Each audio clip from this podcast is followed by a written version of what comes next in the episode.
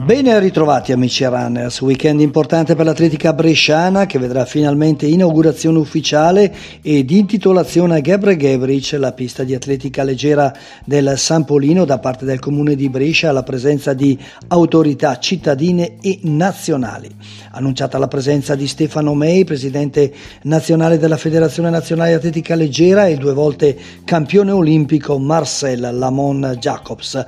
La cerimonia farà da preludio al campionato di società allievi su pista finale A che si disputerà nelle giornate di sabato 25 e domenica 26 settembre.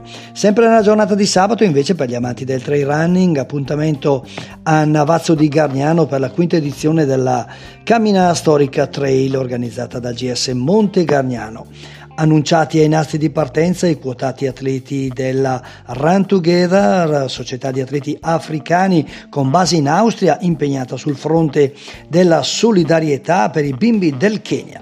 Quindi come sempre, buona corsa a tutti!